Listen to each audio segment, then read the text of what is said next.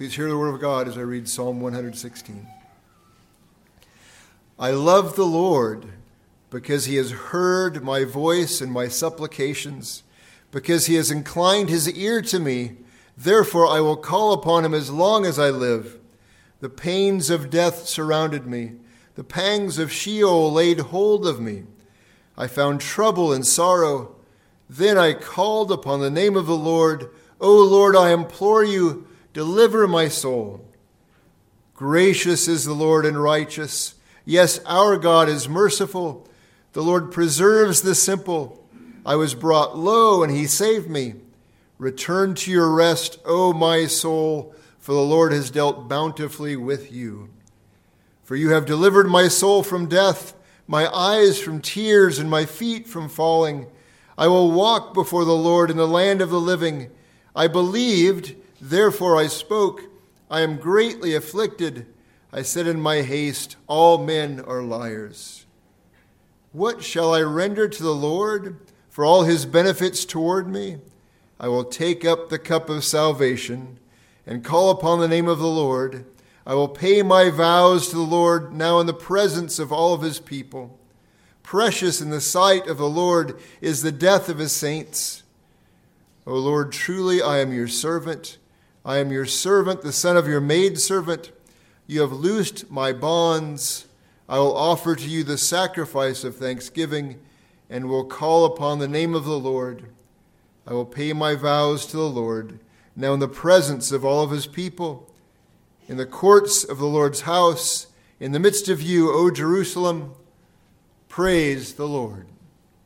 This is the word of God, and may God by his Spirit teach us and convict us according to his will this morning. You may be seated. Have you ever been in the midst of a trial in which there seemed to be no hope in getting out or no hope of an end? Perhaps a trial that would be like being stuck in a maze in the dark, or maybe if you like to spelunk in a cave, being stuck in a cave without any idea of how to get out, and the walls close in, it's pitch black, there's no sense of direction, let alone of how to get out. Perhaps you felt like David in Psalm 119, which some of us are reading this week, as David descends to the low points of affliction of Psalm 119. In the fourth stanza, he says, my soul clings to the dust. My soul melts from heaviness and grief. And then the 11th stanza, at the lowest point of Psalm 119, he says, my soul faints, my eyes fail. I have become like wineskin in smoke. And all he can say is, help me. Perhaps you've had that helpless feeling, completely helpless feeling, in which all you can do is to cry out to the Lord for help. And if help does not come, then the sense, whether in reality or whether metaphorically, surely you will die, there's nothing left to do. Well, Psalm 116 is meant as medicine for the soul for such a trial. It's meant to be meditated upon in the midst of or in the wake of such a danger. Psalm 116 is one of the most intensely personal psalms of the Psalter. It really is a hymn written by an individual celebrating God's deliverance from trial and sickness so severe that he was convinced he was going to die if help would not come. It really is a poem about prayer and thanksgiving to a merciful God who helps the helpless. And the first two verses set the stage and the flavor for the whole psalm. If you look at the first two verses of the psalm, I love the Lord because he has heard my voice and my supplications, because he has inclined his ear to me. Therefore, I will call upon him as long as I live. And so it begins with, I love the Lord, which is unique, is it not? I love the Lord. It shows the uniqueness and the intensity of it. But why does he say, I love the Lord? Well, it says, because he has heard my voice and my supplications, my pleading for mercy. He has heard. The psalmist has already in the past called out for mercy from his God, and God has heard him and answered him. And he goes on to say, because he has inclined his ear to me. Literally, inclined his ear to me means he's bent down to my level. He's condescended to me, to hear me. like a parent or a teacher who might get down on one knee to talk to a child at his level, to hear, to show the child who maybe is concerned, no, I'm here, I'm at your level, I'm near to you. This is what God has done for the psalmist. The righteous Lord of the universe has condescended to hear the helpless pleas and call from the helpless. And so the psalmist says in verse 2, therefore I will call upon him as long as I live. In the past, the psalmist called out for help to his gracious and merciful Lord, who inclined and bent over to hear and to answer. And so now the psalmist basically says, if that is how the Lord is in the past, I will call upon this merciful God as long as I live. And you see the pattern of calling out in prayer, getting an answer, and so continuing to call out, and getting an answer, and continuing to call out, and so on and so forth. Throughout the psalm, you have the phrase, I called or I will call, at least 4 different times. And then there's a sense of several times, not the same word, but the sense of then deliverance in response. And it shows that God cares for those who are helpless. He inclines his ear. He bends down to hear in humble, compassionate care. Have you ever heard anybody say, the Bible says that God helps those who help themselves? Well, if you do hear that, you could calmly and humbly say, well, that's actually not what the Bible says. The Bible does not say that God helps those who help themselves. In fact, that actually makes no sense, does it? That God helps those who help themselves. If someone can help himself, then God's help is pretty much irrelevant anyway. But actually what the Scripture says is God cares for the helpless. He helps the helpless. He helps those who cannot help themselves. And that's the definition of God's mercy upon helpless sinners. He hears the prayers of and he saves those who cannot save themselves. James Montgomery Boice, whom many of you know, if I preach on the Psalms, then it probably sounds a lot like James Montgomery Boice. I'm much indebted to his commentaries and his helps through the Psalms. But James Montgomery Boice entitled his study of Psalm 116, Help of the Helpless. Help of the Helpless. And that was due to a key line in the first verse of the hymn, Abide With Me, which we'll sing at the end of our worship this morning on hymn number 335. And we'll basically be following Boice's outline and thoughts in our sermon, and we'll follow through the hymn, Abide With Me. And the first verse of Henry Light's hymn, Abide With Me, goes like this. Abide with me, fast falls the eventide. The darkness deepens, Lord, with me abide. When other helpers fail and comforts flee, help of the helpless, oh, abide with me. And the hymn will go on to tell of the present and continual help and mercy of God for the helpless. Why? Because we need it. Notice I said we, and we need it the first time, and we need it continuously. We are helpless without God's help and mercy. O help of the helpless, abide with me is an apt description of Psalm 116. And if you look in the bulletin, you'll see an outline for what we'll use to go through Psalm 116. And I'm a little bit embarrassed of this outline. Maybe it's my math teacher background. It's just not full of much order. It seems kind of scattered. But Psalm 116, I present to you, is scattered. There's really not a helpful outline to this psalm, and it does kind of bother me. But it's understandable because of the nature of Psalm 116. The psalmist is rejoicing after the God of mercy is inclined to help him, to bend down to help him in time of danger and helplessness. And think of yourself, if you haven't been there, you will before your life is over. Think of yourself when kneeling in prayer in a time of desperate distress, when you don't know what else there is to do and you're crying out for help. In moments like that, do you pray in an outline? Roman numeral 1, 2, A, B, C? Or do the words come as the troubled heart allows them to come as it flows from a troubled heart? And afterwards, when God has delivered you from your difficulty and you're rejoicing to the Father, do you have an outline then as you pray in thanksgiving? Or does it just flow as it flows from your amazed heart in response to such a wonderful, gracious, and merciful God? In the same way, Psalm 116 is somewhat scattered as the psalmist's words just seem to flow. Yet there's a basic functional division of two parts, I think. And that's what the two main points will be. There's a functional division of two parts. In fact, the Septuagint separates Psalm 116 into two parts, into two psalms, actually.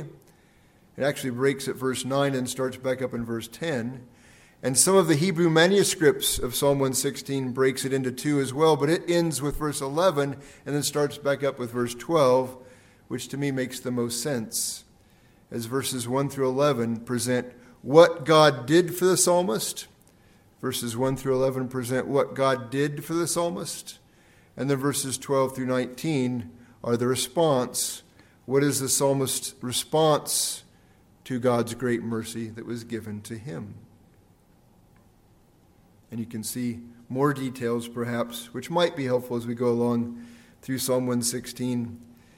And I'll say that due to the length of Psalm 116, we'll not be able to go through verse by verse as we might normally do, but we will spot check the psalm and cover the main ideas and emotions of the psalm that flow from it. And we will use the outline you can see inside your bulletin. So verses 1 through 11, which I think is a good first half of the psalm. What did God do for the psalmist in verses 1 through 11? Well, I think the one main thing, an obvious thing we can see from verses 1 through 11 is God delivered the psalmist from the threshold of the grave. He delivered the psalmist from the threshold of the grave. And of course, he can do the same thing for you. Whether this is a real event in the psalmist's life where he's in danger, maybe he was sick to the point of death, maybe he felt danger physically from something, maybe it was metaphorical that his trial was so hard upon him, he had a sense of death and dire straits upon him. We don't know, and maybe that's helpful for the Psalms when we don't actually know what the background is. But we know in some sense the psalmist felt like he was going to die in travail, and in some sense, God delivered him from the threshold of the grave. Let's look at a few verses that show this. Look at verse 3. We've read verses 1 and 2, but look at verse 3.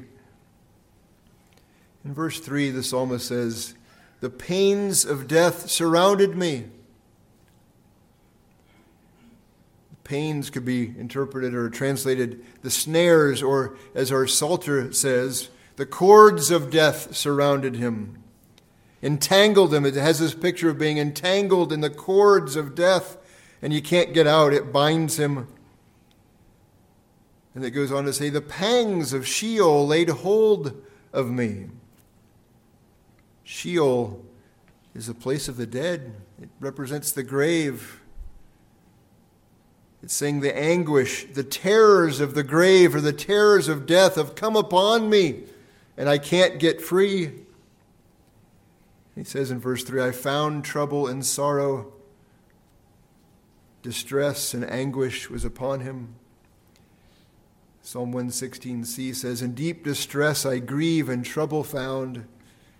And so the psalmist is helpless and he's in need of great deliverance. You look at verse 6, he then says, the Lord preserves the simple. We'll talk about what simple actually means a little bit later. But the Lord preserves the simple. I was brought low and he saved me. It's another way of saying I was in great need. I was brought very low and I was helpless. And to me he gave salvation.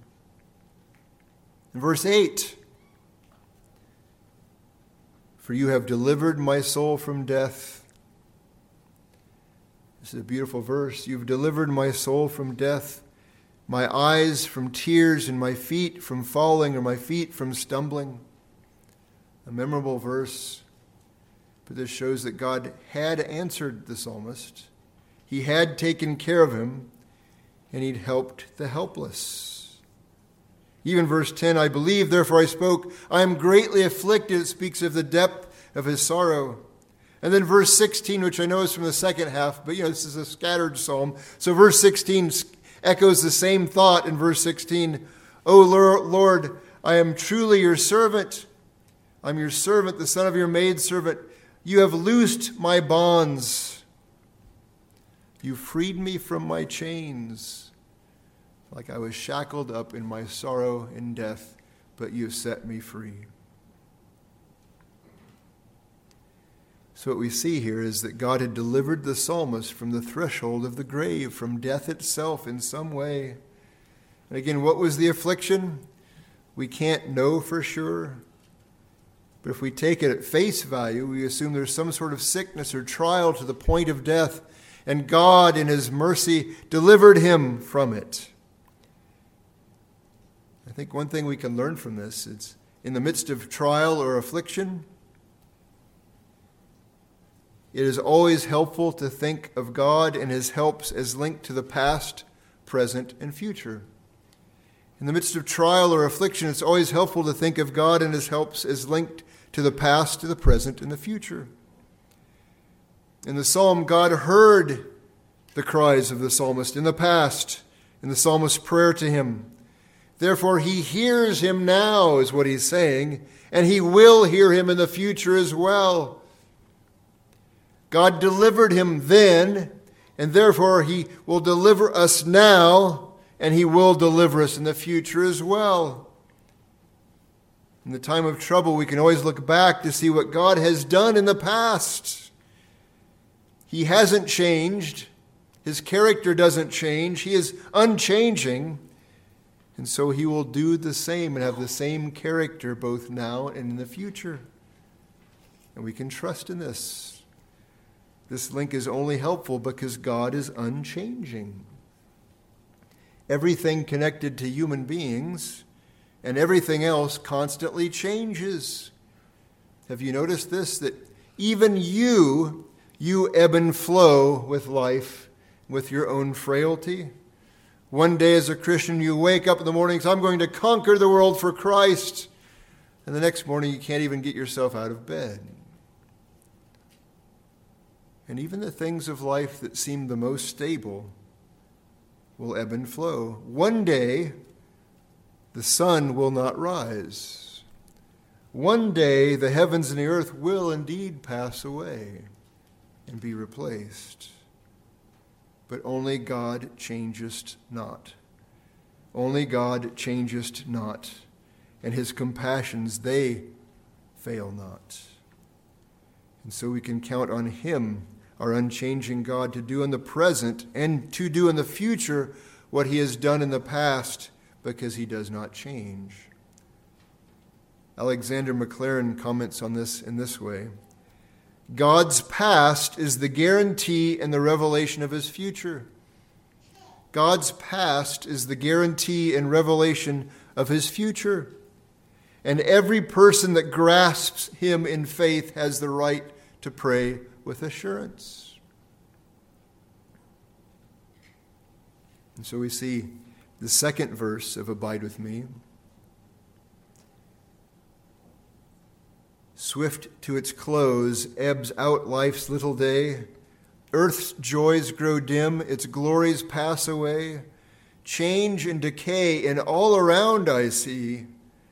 O thou who changest not, abide with me.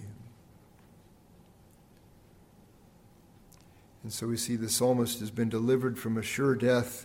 And we see the psalmist is trusted that his gracious, merciful God, who is eternal and unchangeable, and what he has done in the past can be trusted in what he is going to do now, so that he can call on him all the rest of his life.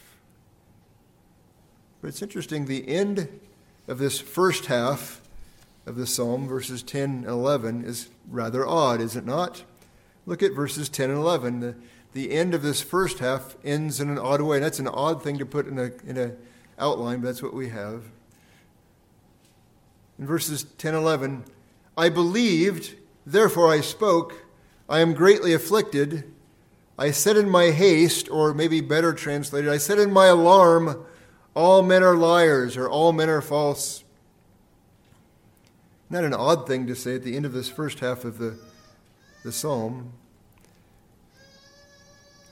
I think, though there are various attempts to try to explain what the psalmist is saying here, I think the best thing is to see this in relationship to the context with the psalmist compared to and how he's trusting in his unchangeable God.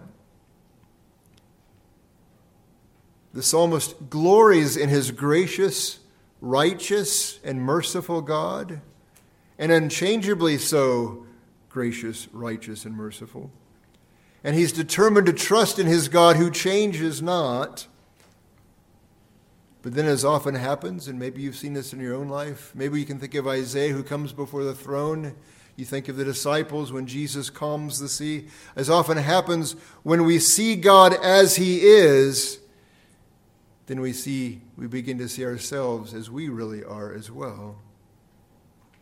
And we see our own desperate condition. I think the psalmist is seeing his own desperate condition. He's not just seeing the affliction that he is in, but he's seeing the sinfulness and the frailty that he is, the condition that he is. He sees God as he is, and he trusts in him, and then he sees his own affliction and condition. And so after believing or trusting in his God, he exclaims of a greater affliction, a greater alarm, that all men, all mankind, which includes himself, are liars. They are false, and they are sinners before God. And so the psalmist becomes all the more amazed at his God, that such a God who is perfect and holy and righteous and unchangeable would actually incline and bend down to his level, who is the opposite of all of these things, and bend down to hear his cry, and then to act and deliver him from his trial. And he becomes all the more amazed at his God and rejoicing in his God. And this might explain why at the very beginning of the psalm, that the psalmist begins with, right out of the gates, I love the Lord because he has heard my voice and my supplications.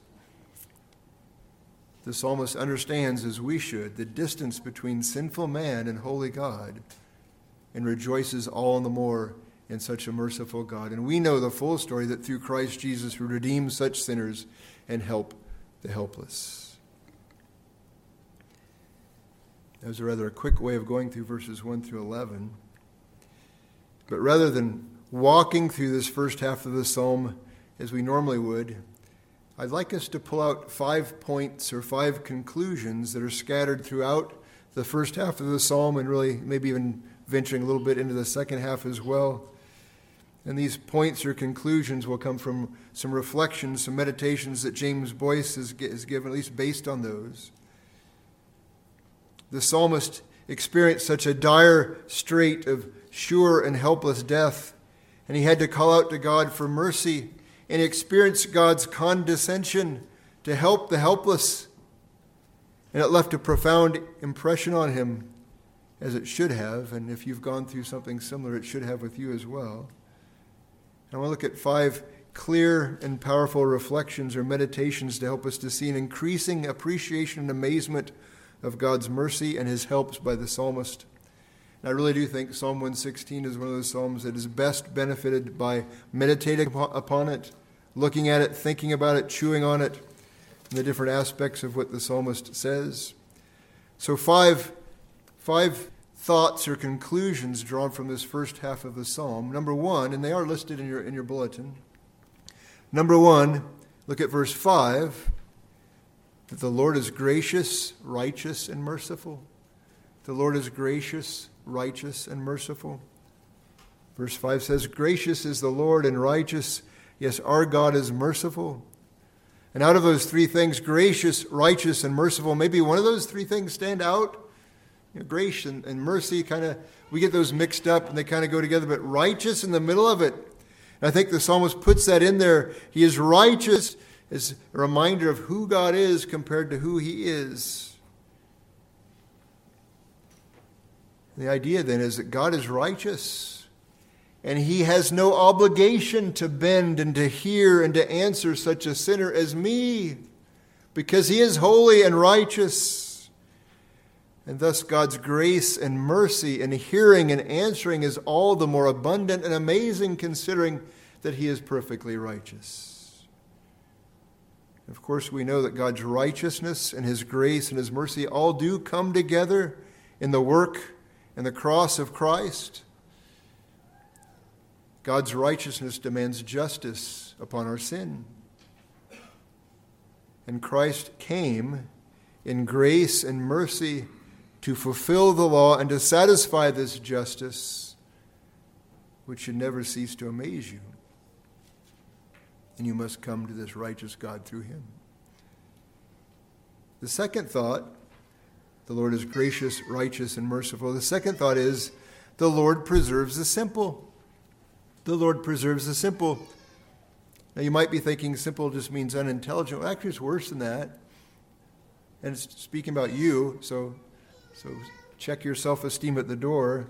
The Lord preserves the simple. It has the idea of the undeserving, insignificant, foolish one. If you want to be wordy, maybe this is the amplified version. The Lord preserves the undeserving, insignificant, foolish ones. And you can all raise your hands. Which means that the Lord's grace and mercy, even though he is righteous, his grace and mercy upon sinners is even further amplified because it's applied to the insignificant, foolish ones like ourselves. And we see this throughout Scripture. Jesus chose fishermen and tax collectors for disciples, the lowly. Angels appeared to the shepherds when Jesus was born, to the lowly. Christ himself, though he's the Son of God, he's eternally God, he took on flesh and he became lowly, born in a stable to poor parents, with the rumor abound of out of wedlock birth.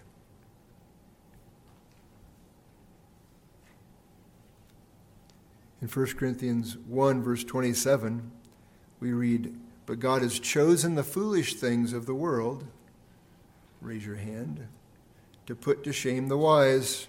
And God has chosen the weak things of the world to put to shame the things which are mighty." So the Lord is gracious and righteous and merciful, and even more so, he preserves the simple, weak, and foolish. And the third thing then is, you look at verse 7, those simple sinners can return to their rest in God all the more. It says in verse 7, "Return to your rest, O my soul, for the Lord has dealt bountifully with you."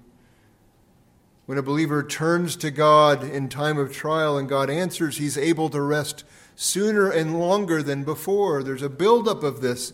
If you've ever been in that situation where you've gone through a feeling of death, but God delivers you from it, and then as peace comes after the storm, that peace is greater than anything you've known before, and you want to kind of hold on to it, remember it, you should, for the next time that a trial comes, and you'll be prepared. And each time that we're brought through a trial, there's growing, there's strengthening.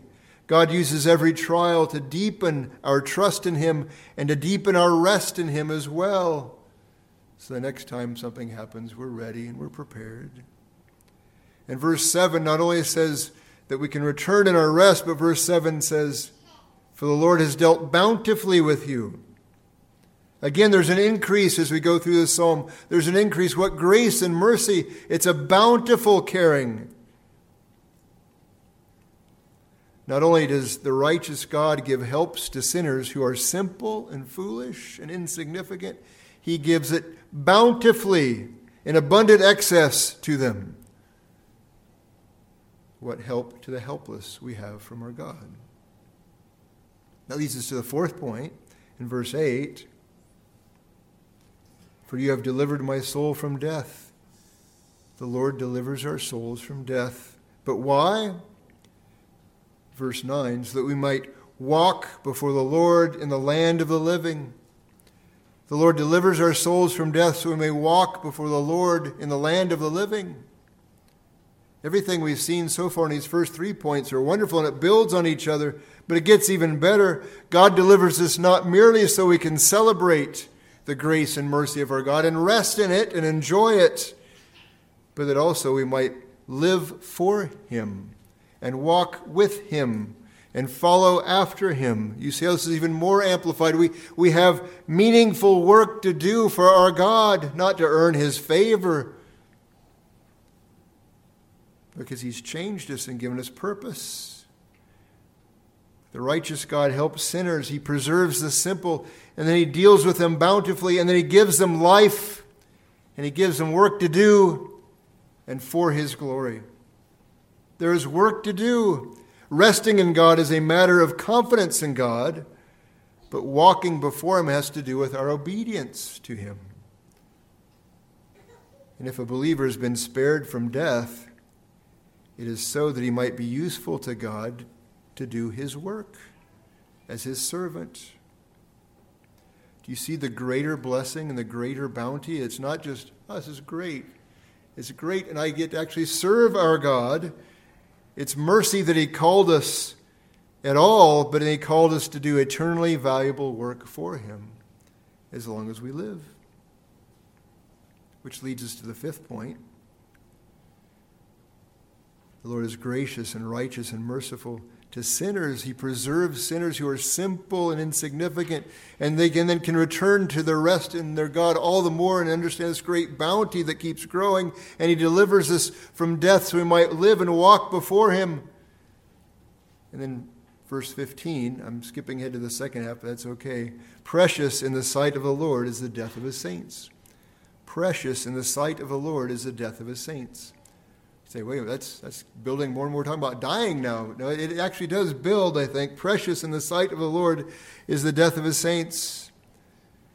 James Boice said, God is particularly close to his people when they stand at death's door. God is particularly close to his people when they stand at death's door. God watches over his people when they are sick or dying, coming close to them and making his presence known so that they have comfort in death's hour. He also frequently intervenes and does not allow them to perish. In either case, the Lord does what is best. And one thing is for certain, the people of God are immortal until their work on earth is done. That's a phrase that you should keep hold of for the rest of your life. The people of God are immortal until their work on earth is done. What that implies is when your work on earth is done, the Lord receives you to himself with great joy. Precious in the sight of the Lord is the death of his saints. We know death for the believer is not to be feared because it's our entrance into glory. Paul tells the Philippians to live as Christ and to die as gain. Because at death the soul departs to be with the Lord, which is better by far, Paul says. But stop to think, why would the death of his saints be precious in the sight of the Lord? We know why it might be a gain for us, but why would the death of his saints be precious in the sight of the Lord? Well, just as we long to be in God's presence without sin to cloud our view, don't we? We long for Christ to come back, because then sin will be eradicated everywhere but in us, and then we can worship God without sin in between. We can fellowship with one another without sin in between. So we long to be in God's presence without sin to cloud our view like it does now. Well, just as we long for this, it would seem that our Lord longs to have us in his presence without sin to cloud our view as well. That our Lord longs to have us in his presence without sin to cloud our view as well. After all, he inclines himself to hear us when he didn't have to, and to deliver us, and then to give us life and to guide us in our work. And when our work is done, he delights to welcome his loved ones who are recipients of his grace and mercy. He delights to welcome his loved ones home. I think it's a beautiful thought. We long to be without sin. Christ gave his life to have a blameless, spotless church, and he will present his church to the Father in that way, God looks forward to the time when this will happen, and so he delights to welcome his loved ones home. Precious in the sight of the Lord is the death of his saints. The fourth verse of Abide With Me says, I fear no foe, with thee at hand to bless. Ills have no weight, and tears no bitterness. Where is death's sting? Where, grave, thy victory?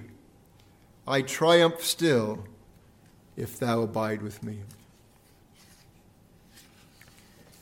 So that's the first half of the psalm, more or less.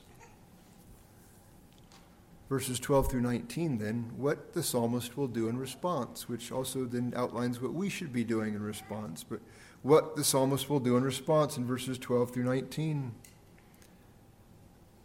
You may have forgot, what shall I render to the Lord for all his benefits toward me? I will take up the cup of salvation and call upon the name of the Lord. I will pay my vows to the Lord now in the presence of all of his people. Precious in the sight of the Lord is the death of his saints. O Lord, truly I am your servant. I am your servant, the son of your maidservant. You have loosed my bonds. I will offer to you the sacrifice of thanksgiving and will call upon the name of the Lord. I will pay my vows to the Lord, now in the presence of his people, in the courts of all of the Lord's house, in the midst of you, O Jerusalem, praise the Lord. Notice the last half of the psalm begins with, how can I repay the Lord for his goodness to me? What shall I render to the Lord for all his benefits that he's given towards me? Obviously, there's nothing that we can do to repay God about anything. Romans 11:35 makes that clear, if you didn't know that already. We cannot repay God for anything he's done for us. No one can ever give God anything. Every good gift comes from him. But we can respond to God's goodness, respond to his help of the helpless, according to this psalm. So how can we respond to God's mercy and grace and compassionate helps? Well, I think there's two major ways from the remainder of the psalm. Number one, we need to tell others about God's mercy to us. And number two, we need to take up the cup of salvation and call upon the name of the Lord. The first one, look at verses 18 and 19. I will pay my vows to the Lord now in the presence of all his people, in the courts of the Lord's house, in the midst of you, O Jerusalem, praise the Lord. We need to tell others about God's mercy to us. There should be a public testimony given to God's redeeming grace, his mercy, and his helps. Even verse 17 speaks of thanksgiving being a part of this testimony. It should be a natural thing to publicly proclaim to our brethren and to all about the grace and the mercy and the redeeming grace and mercy of our God. We are quick to tell others of our own exploits, maybe our problems especially, maybe our kids' exploits. Hey, you know what my son did today? And just wait for the Christmas letter, I suppose. We're quick to tell others about products that have really done the job for us in some way. Maybe the latest sports conquest of our favorite athlete or team. Maybe the controversies on Twitter and Facebook, whatever it might be. Those are the things we're quick to talk about, but we should be quicker to tell of the righteous God's mercy, grace, and helps given to us. We should be quicker to tell of our righteous God's mercy, grace, and helps, and especially given for sinning simple ones like ourselves and dealing bountifully with us and giving us eternal life and work to do, even so much so that when our time on earth is done, it's a precious thing even to our God. We should be quick to tell others about our God and his grace. A second thing, and there's more, but a second thing out of two today that we can respond in is, you look in verse 13, we should take up the cup of salvation and call upon the name of the Lord. We should take up the cup of salvation and call upon the name of the Lord. Verse 13 says, I will take up the cup of salvation and call upon the name of the Lord. See, that's where that point comes from. And though when you look at verse 13, it's another one of those verses you think, well, what's going on here? At first, it could appear this is speaking of a drink offering that someone would give to God. In fact, he does say, how can I repay? How can I render to you according to what you've done? It's better understood that the psalmist is not giving anything to God because he knows better. You can't give anything to God. But instead, he's taking of something from God. Namely, he's taking of the cup of salvation. He's taking of the cup of salvation. It's a picture of lifting it up and having it filled for him and then partaking of it. And Boice said, this is a profound insight. The only way we can repay God, from whom everything comes, is by taking even more from him. Does that sound odd to you? The only way we can repay God, from whom everything comes, is by taking even more from him. Spurgeon noted that this is the wisest of all possible replies. And then Spurgeon quoted this verse. I'm assuming he made it up. He's apt to do these things. Spurgeon says this in response to this taking up the cup of salvation. The best return for one like me, so wretched and so poor, is from his gifts to draw a plea and ask him still for more. I'll repeat that. Sounds like Isaac Watts. The best return for one like me, so wretched and so poor, is from his gifts to draw a plea and ask him still for more. That's really a summary of Psalm 116. The idea is this: I will take more of this cup of salvation because I need it and for your glory, O God. This is the best way to repay our Lord, to depend upon him, to feed upon him, to glory in him, and for his glory as we're created and then recreated to do. And then notice in verse 13 that after taking up the cup of salvation, what does the psalmist do? Well, I read it. I will take up the cup of salvation and call upon the name of the Lord. Do you see a cycle here in this psalm? Do you see the theme of this psalm? The psalmist cries out to the Lord for help. The Lord heard him and delivered him. He answered him. He bent down to answer him. And then God gave him mercy from the cup of salvation. And therefore the psalmist says, I will call upon the Lord as long as I live. You see the cycle.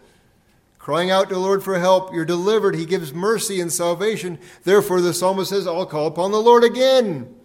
And again, and again. It should be the pattern of our lives, forever asking and receiving from God's mercy, from his bounty. You see the same thing in verses 16 and 17. O Lord, truly I am your servant, the son of your maidservant. In other words, I'm just a servant, and you're the master. You have loosed my bonds. I will offer to you the sacrifice of thanksgiving, and I will call upon the name of the Lord. Again, he's already done it, but he's going to do it again because it worked so well the first time, and the second time, and the third time. It does remind me of Psalm 123, the first couple verses of Psalm 123. It's the same thing in verses 1 and 2 of Psalm 123. Unto you I lift up my eyes, rather a famous verse. O you who dwell in the heavens, that's Psalm 123, verse 1. Unto you I lift up my eyes, O you who dwell in the heavens. Behold, as the eyes of servants look to the hand of their masters. As the eyes of the servants look to the hand of their masters. As the eyes of a maid to the hand of her mistress. So our eyes look to the Lord our God until he has mercy on us. Until he has mercy on us.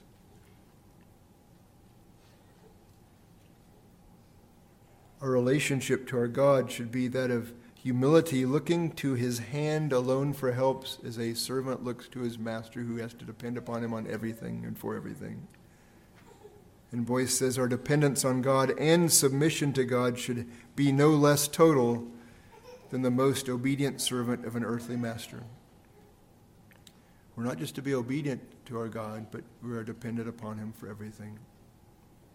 And glory be that he gives us everything we need in his mercy. looking for both provision and direction, what to do until he has mercy on us. And you see the same thing in Christ Jesus. We can look to what Christ has done in the past. You think of the cross and continues to do now in his intercession for us, and what he guarantees in the future with his return. And therefore we can look to the hand of our Master now for help and call upon him in time of need for everything. And so we see the response of the need to tell others, but then the need to continue to take up the cup of salvation and call upon the name of the Lord. In closing, I think it's helpful to point out that Psalm 116 was one of the psalms that would normally be sung around Passover. So it would be one of the Hillel psalms that would be sung around Passover. So it's interesting that the Lord Jesus and his disciples would have sung Psalm 116 at the Last Supper. Can you imagine that? And so the cup of salvation mentioned in Psalm 116 could have represented the blood of Christ poured out as an atonement for the sins of his people. Could have represented the cup of wrath that our Lord completely consumed, that was poured out upon him as he took the righteous wrath of God that was earned by our sins. And Psalm 116, like most psalms, speaks of Christ. Psalm 116 speaks of Christ. Christ Jesus, verse 3, was the one who suffered the pains of death in Sheol, but death had no hold upon him, and his body saw no decay. Verse 4, Christ found great trouble and sorrow, calling out to the Father for deliverance. You think of him praying in the garden, and even, my God, why have you forsaken me? Verse 5, he showed forth the graciousness, the righteousness, and the mercy of God for all sinners to see. In verse 6, Christ was the one who was brought low so that we could be saved and given rest, so that we could be dealt with bountifully by our God through him. Verse 7. Verse 8, Christ is the only one who can deliver your soul from death, your eyes from tears, and your feet from falling. He's the one who rose from the dead to conquer death and to be able to deliver you and to raise you spiritually from the dead to walk before the Lord in the land of the living, verse 9. Can you imagine the sorrow and the joy going through Christ's mind as he sang with his disciples Psalm 116 on the eve of his crucifixion? Perhaps especially when they sang, I believe, therefore I spoke, I am greatly afflicted. Because Christ would soon say, my God, why have you forsaken me? Yet he still trusts in his Father to carry out the work of salvation for us. When thinking of these things, we can join with Christ in a sense in that song with the very last phrase, praise the Lord. Hallelujah, praise Jehovah. And because of Christ, we can be delivered from our sin and unto this merciful God who helps the helpless. And it's the only possible deliverance because we are totally helpless and dependent upon him and his grace and mercy. If you're outside of Christ Jesus, understand that you must kneel before your Master in repentance of sin and faith in Christ. You must look to the hand of your Master, Jesus Christ, as your only hope for helps and salvation. Only his life, only his work, only his righteousness, only his death, only his resurrection will do. You must lift up the cup of salvation to him that he might fill it to the brim, calling on the name of the Lord that he would save you. And then you can join with the saints and sing the promise that we find in the last verse of Abide With Me. Hold thou thy cross before my closing eyes. Shine through the gloom and point me to the skies. Heaven's morning breaks and earth's vain shadows flee. In life, in death, O Lord, abide with me. Let us pray.